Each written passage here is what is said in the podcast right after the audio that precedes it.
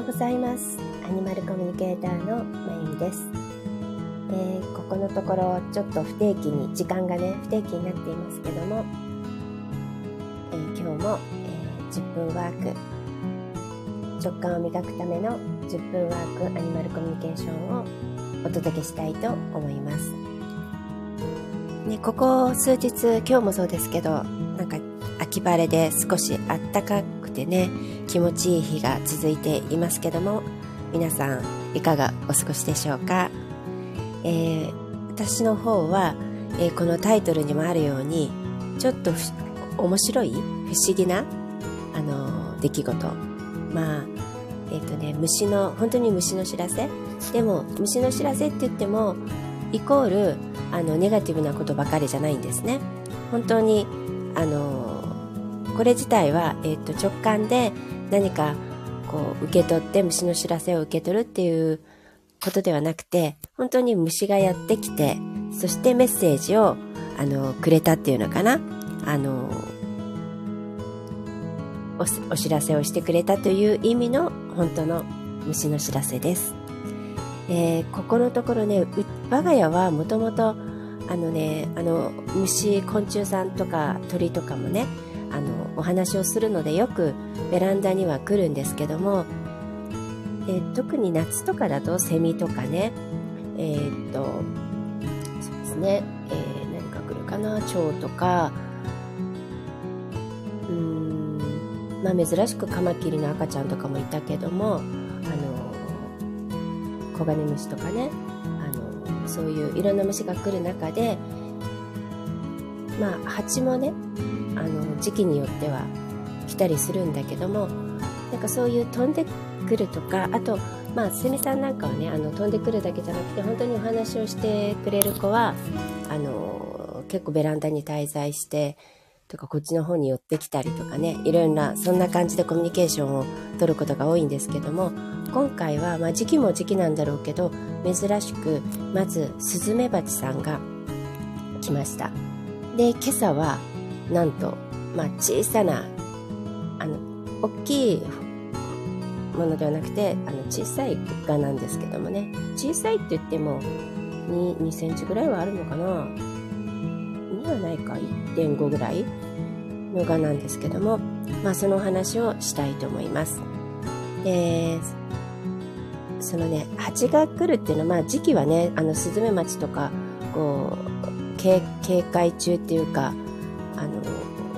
警戒中でこうブーンって飛んでるのはね特に秋頃ってあったりするんですけどもそういうのではなくて珍しくそれは数日前なんですけどベランダのあの床の上ですね。床の上にずっとこう佇んでるんですよ。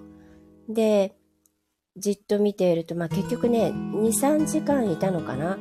でそこでこうまるで毛づくろいするようにあのごちょごちょやっていたりじっとしていたりしてなんか飛ぶわけでもなくかといって弱ってるのかなと思うとそうでもなく本当にくつくつろいでるって感じだったんですね。でそういう光景は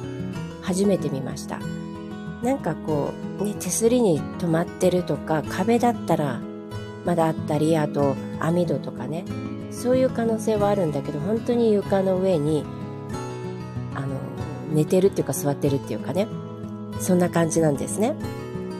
それで、えー、っと、まあ最初はね、えっとね、あの、ミツバチだと思ったんですよ。ちょっと毛がふわふわふわってしてる感じにも見えたので、ああ、ミツバチだと思って、ラッキー幸運のね、あの、知らせだから、と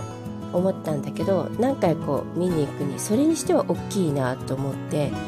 で、よく見ると、まあ、オレンジっね、顔がオレンジで胴体もオレンジのしましまがある感じで大きさも大きかったのでちょっと離れてるんだけどねやっぱり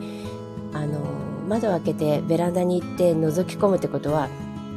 さすがにスズメバチの可能性もあったからそれはあの窓越しに見てたんですけどもどうもスズメバチっぽい。でえー、ミツバチだと思ってラッキーだと思ったのにって思ったんですけどスズメバチであってもやはりね幸運の蜂自体は知らせで、まあ、それぞれにちょっと微妙なメッセージの違いがあったりするみたいなんだけどもえー、大きくざっくり言うと、なんていうかな、こう変化とかね、チャレンジとかね、とにかくそれに、あの、望みなさい、みたいな、あの、メッセージなんですね。で、実際ちょっと、そういうことなのって、あの、蜂に聞くと、とにかく逃げずにチャレンジしなさいっていうことでした。で、今本当にね、あの、まあね、ずっとずっと変化変化って言ってるけど、ますますその、何、えっ、ー、と、大詰めに入ってきてるような変化だと思うんですよ。まあ、個人的にっていうよりも、世の中がね。で、そんな中で、まあ私自身もね、あの、まあずっと特別この仕事だってそんな極端に変わることもなく、で、新たにこれを変えてっていうよりも、どちらかというと時代を先取りしているような職業でもあるのでね。なので別にあ改めてもうまるっきり180度生き方や、えー、職業を変えなきゃなんていう意識はなかったんです。なのでこの時代に、まあ、思いっきりねあの時代に合わせて方向転換した方がいいっていう話はいっぱいあるので何をこうね自分は変えていったらいいのかなって思っていたんですけどもまさかその私にも仕事としてね大きな変化が来るとは思ってなかったんですけど別に今までの仕事をね変えるとかやめるとかじゃなくてまた新たに大きなチャンスが来たんですね。でそれをするかしないか。で結構そのそれ自体は面白いんだけど結構何ていうのかな。うんとタスクが大きいんですよ。なのでまあ、時間にしても労力にしても能力にしてもねできるかなっていうのがすごくある中でそういうことを考えていた時だったのでちょうど本当にねその返事をしなきゃいけないっていう日だったのかな。なのででその前日にそのちょっとチャレンジをしてみてまあちょっとどうなんだろうって本当にちょっとへこんでいた時だったんですよまさに。あのもともと慣れていることなのにやっぱりいろいろね勝手が違ったり新しいものだとあこんなにもこう自分の想像とは違う手応えも違うって思った時にへこんでいた日の、えっ、ー、とあ昼前ぐらいだったのかな突然ベランダに蜂が現れてで結局答えは逃げずにチャレンジしなさい。だったんですね。8からのメッセージはね、まさにその通りなんですよ。ただ変化っていうメッセージとか言うだけじゃなくて、本当にどうしよう、なんか逃げ出したい気分であったのは事実なんですね。だからもうやめちゃおうかな、みたいな。そこにまさにそのスズメバチが教えてくれたのは逃げないで、そしてチャレンジしなさいってことだったので、もう本当にその通り GO だったんですね。でそれがあのねこういう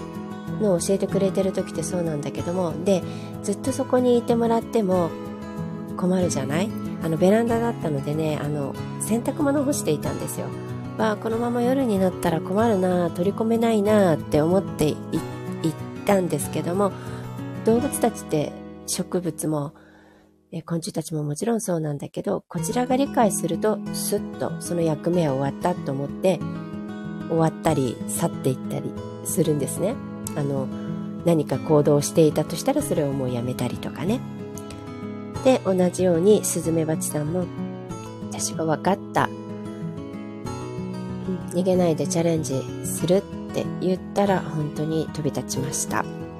そんな虫の知らせが来たのとそしてそれから数日経ってなんですけども今朝びっくりしたのがまあ、どうやって入ったのかなっていう網戸の本当に一番下の3みたいなところなんですけども、まあだから窓の中、もしかしたら窓を閉める時に昨日結構開き閉めしてたのでそこに張り付いていた小さな蛾がね、一緒に入ってしまったのかなんか、でもなんかそんな覚えも全くないし、結構窓を空気を入れ替えたりして見ていたので、うんいつそこにいたのかわからないんだけど、まるで湧いたようにそこに蛾がいたんですけど、その蛾がね、私もびっくりしてちょっとググったんだけど、最初本当に小枝みたいだったんです。で、なんてこんなとこに小枝みたいな、でもちょっと湿っぽい見た感じがね、するし、何こんなとこに何が貼りあるんだろうって、で、ティッシュでこうつ掴もうとしたら、プッて動いたんですよ。え？って思って手足みたいなのが出てね。なので、え、これ生きてる、なんか枝じゃない？と思って、ほんとね、小枝ってもう小指の爪よりちょっと、あの、幅はないんだけど、長くて、ほんとそれこそ1.5ミリぐらいの、うん、あの、小さな小枝みたいな形だったのが動いて、え、何？って思って、で、もう一回掴もうとしたら、こう、パッと羽を開いて、あ、ガだっていうのがまあ、ガっていうのもその瞬間わからなかったんだけどね、茶色い小さな、まあ、蝶ぐらいの、蝶よりちょっと小さい感じ？あの、モンシロチョウとかね、よりも小さい感じの、がパッと羽を広げて、え、虫じゃないと思って、まあ、とりあえずとにかくティッシュでそっと掴んで、そしてベランダに出して、そしたら飛び立っていったんだけど、なんと、その蚊もまあ、調べてみたんですね。で、蝶だとね、あの幸運っていうのはみんな、さっきのミツバチと一緒なんだけど、わかると思うんだけどね、スズメバチだとどうなんだろうとかね、あのー、この人間社会のイメージが逆にあるからね。だけど、えっと、ガもね、やっぱり、えっと、もちろん危険を知らせる場合も、ケースバイケースによってね、あるみたいなんだけど、やはり同じように幸運を持ってきてくれる。で、特に家の中にいた時は金運のアップだったりとかそしてもう一つのメッセージとしてやはり再生変化再生っていうのがいうメッセージがあるんですねでそういう意味でああやっぱりもうそういう本当に変化の時時代だしそして自分もその流れに乗らなきゃいけないしでそういう流れに乗るようなまた新しい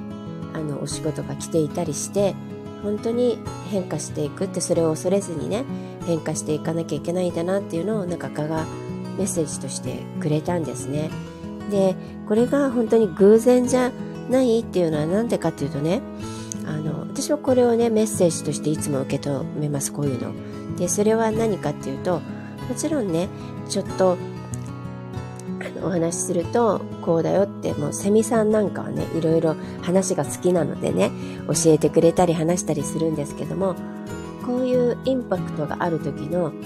ものってのはまあ一言メッセージが多くてこっちが投げかけるとそうだよって答えてくれることの方が多いパターンかな。あのベラベラって喋ってくるっていうよりも気づきなさいっていう感じの本当にインパクトのあるサインが多いのでね。あのでこれが普通のただ偶然じゃないって私が判断するポイントは、まあ、まず一つは今までねこのここにも何十年住んできて何十年って生きてきて、えー、スズメバチが床の上でくつろいでいるっていうのは初めて見ました。飛んでいるスズメバチや、えー、止まっているスズメバチはよ,、ね、よくはないけどたまに見かけたりするんだけど本当にベランダの床にこう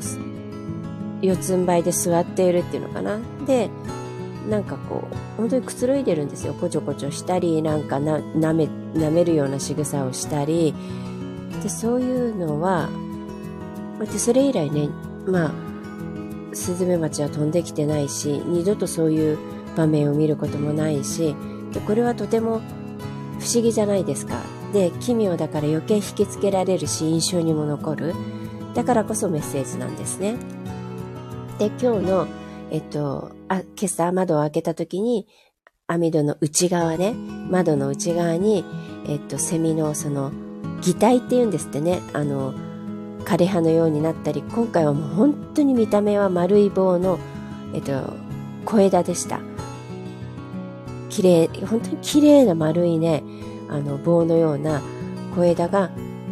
あのそこにいるっていうこと自体が、まあ、どうやって入ったのかっていうのも不思議だしあのそういう姿を見たのも初めてでしたあのそういうね擬態する虫たちがいっぱいいるっていうのは知っているけどもままさに自分のお家の中にいて目の前でで、本当に虫だってわかんないぐらい、なんだろうこの枝、このなんか茶色い物体はっていうぐらいインパクトのあることだったんですね。で、そんなものがちょくちょくね、起こったり、これまでの人生で見たことあったんだったらわかるんだけど、このタイミングでここにいたってことは、まあこれも偶然ではないと思うんですね。だから本当に本当に、まあ虫たちが、虫ってね、結構他の動物よりも分かりやすいんですよ。鳥よりも、えー、猫ちゃんやワンちゃんや他の動物だったりするよりも虫ってメッセージを伝えに来てることが多いし、メッセージを受け取りやすいんですね、虫たちからって。なので、あ本当にそういうサインなんだな、とにかく変化する、生まれ変わる、再生する。だから恐れずに、あの、進んでいきなさいっていうことを、うん、あの、この一週間かな、虫に教えていただいたって感じです。えー、あの、今ね、聞きに来てくださってる方いて、なんか、いつもね、金曜日のね、朝8時過ぎとか、まあ遅くても9時前とかにやるのがね、ここのとこちょっと時間が、あのー、めちゃくちゃになっているし、またあの、やらなかった日とかあったりしてね、あの皆さんご迷惑かけてますけども、まあもともと不定期ってことで、あの、許していただけたらと思います。で、わざわざ聞きに来てくださってありがとうございます。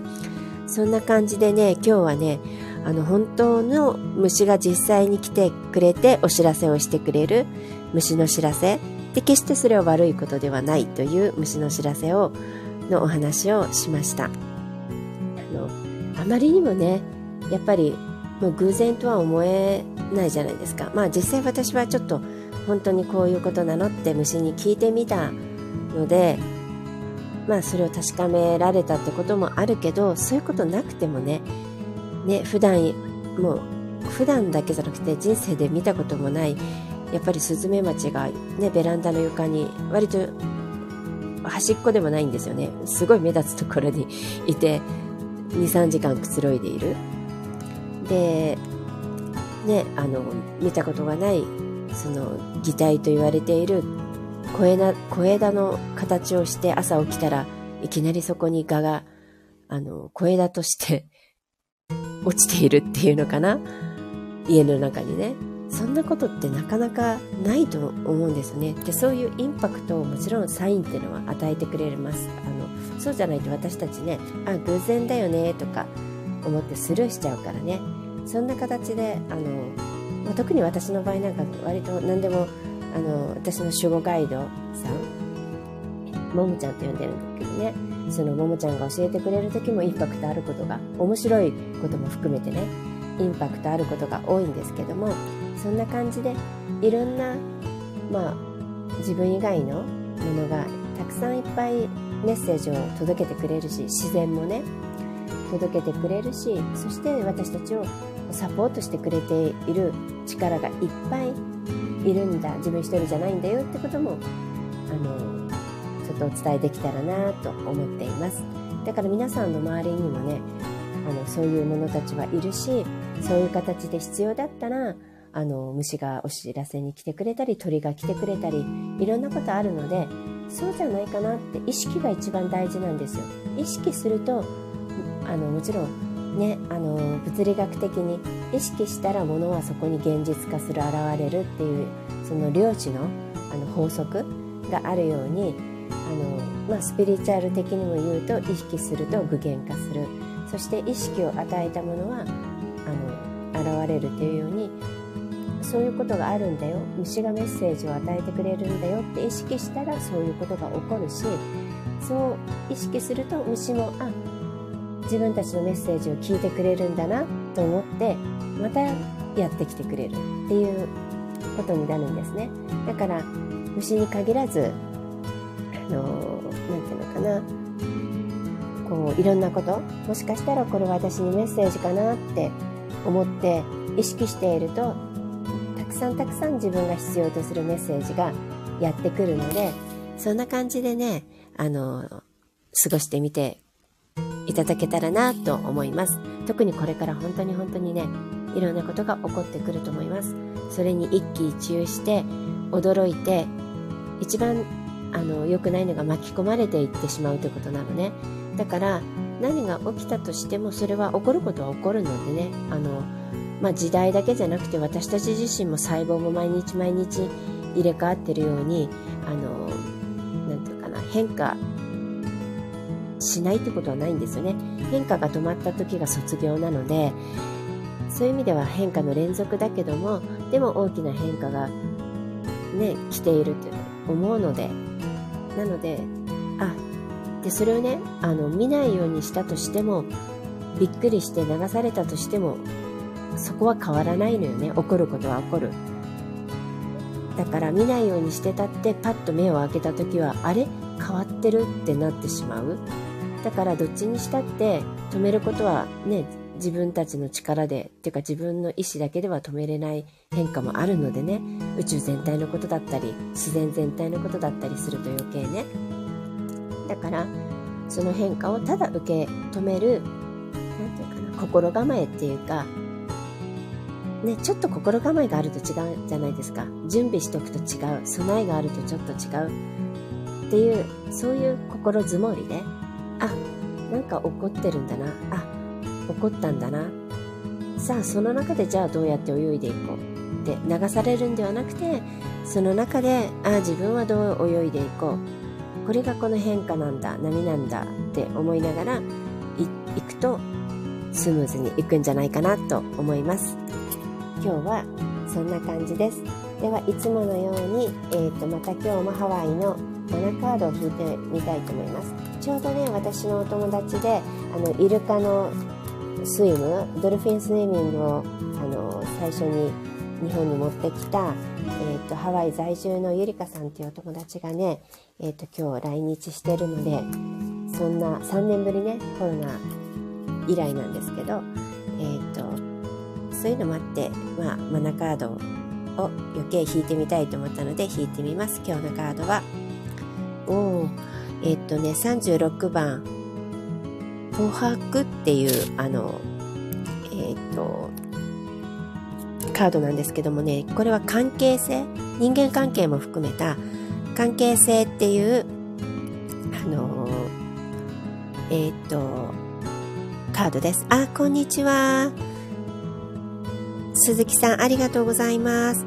えっ、とね今日いつもね朝割と8時半とかそれぐらいにやってるんですけど今日すごいあの、まあ、ここのとこ不定期な中すごい遅い時間に始めたんですけどそろそろね終わろうかなってとこで最後のあのいつもカードをね引くんですけども今日はハワイのマナカードっていうのを引いたんですね。でそのカードの今意味を今お伝えしてるんですけども関係性っていうカードが出ました。なのでまあいろんな関係人間関係も含めてあのまあ今日はね虫の知らせっていう虫とのあのリアルな生きてる虫ねとのお話だったのでこれも関係性ですよねコミュニケーション。そういうことをにちょっといろいろ意識を持っていったらいいんじゃないかなっていうカードが出たので、まあ、ちょっと次のカードも引いてみたな。あ引いてみると次はねひなっていう癒しというカードが出たので、まあ、そういうことを意識しながら癒されてあのまあね今日金曜日ですしこれから週末なので、じっくり、あの、なんていうかな、リラックスしたり、うん、ゆっくり休息をとって見てもいいのかなっていう感じがします。おで、最後22番、ペレのカードが出ました。まあちょっと真逆になるんですけど、奮起なんですよ。だからまあ、あの、ゆっくり休みながら奮起しなさいっていうのもおかしいんだけど、まあ、奮起という、あの、力強いカードが出ました。あのペレ火山がわーっとあの噴火してる絵なんですけども、えー、っとだからね今日あのちょっとまあ変化に伴う変化の時にこうしたらいいよってあのえっと、またね、えっと、後で、あ、これアーカイブ残すので聞いていただけたらと思うんですけども、実際にリアルに普段全くそういう姿で見たことないような形でスズメバチが来てくれて、えっ、ー、と、言ってくれたメッセージが、えっ、ー、と、逃げずにチャレンジしなさい。そして今日、えっ、ー、と、これも人生で初めて見たんですけども、えっ、と、なんだっけ、小枝の形をしたものが、えっ、と、網戸の内側っていうか窓の内側に朝、今朝、窓を開けたらいて、それがなんと小さな蛾だったんですね。で、そのメッセージも、いわゆる擬態と言われている、初めて見ました。もう、あの、虫とは全く何にも見えてない、コロンとした、ただの枝だったので、だけど、それは、ちょっと触ったらパッと手が出てきて、っていう感じで、その子が伝えてくれたのも、再生、変化だったので、やっぱり、ね、じ、あの、世の中もどんどん変化していくと思うので、そういうこと、個人もね、あの、大きなこと、マクロとミクロは必ず相事象って言ってつながっているので、大きな時代が変化している時は個人個人でもそれぞれだけどいろんな変化が起きてくる。もうすでに起きてるかもしれないしね。でもそういうことを恐れずにチャレンジして自分のできることをやっていこうって、まあ、そういう意味の変化だからまさに最後のペレね。奮起。まあこれも大事なんですよ。特に私へのメッセージは逃げずにチャレンジだったからもう奮起するしかないんですよね。なのでそんな感じで皆さんも、えー、お過ごしいただけたらいいなと思います。なのでえー、っとまた来週金曜日あのもうちょっと早い時間にねできたらやろうと思いますけどもまた聞きに来てくださったら嬉しいです。でまああのついでなんですけどもお知らせでえー、っとまあ私はそのラジオも今クラブハウスはあんまり動かしてないんですけど去年ね1年間番組を持ってやっていましたし YouTube もそうですし、えー、とインスタとかあの LINE とか、えー、と Facebook とかもみんなや Twitter もねやってるんですけどもまあ、インスタライブは何回かしてるんですね。で、それから Facebook とかその他は YouTube もそうですけど、ゲストとしていっぱいあのライブに出させていただいたこともあったんですけど、なんと TikTok っていうのはもうこれだけやってるからね、あのー、ちょっとね、あの、もう手が回らないかなっていう感じもあって、全くやってなかったんですけども、えっ、ー、と、TikTok ライブです。でライブってあの YouTube でも何でもいいそうだけどある程度の規則があって誰でもできるわけじゃなくてあの一応審査とかもあるんですよ。あのなんていうのかな。規定をクリアしてないとねライブって開けないんですけども、えー、私は今回えっ、ー、とですねまああのこの TikTok ライブに関してはサポーターがいまして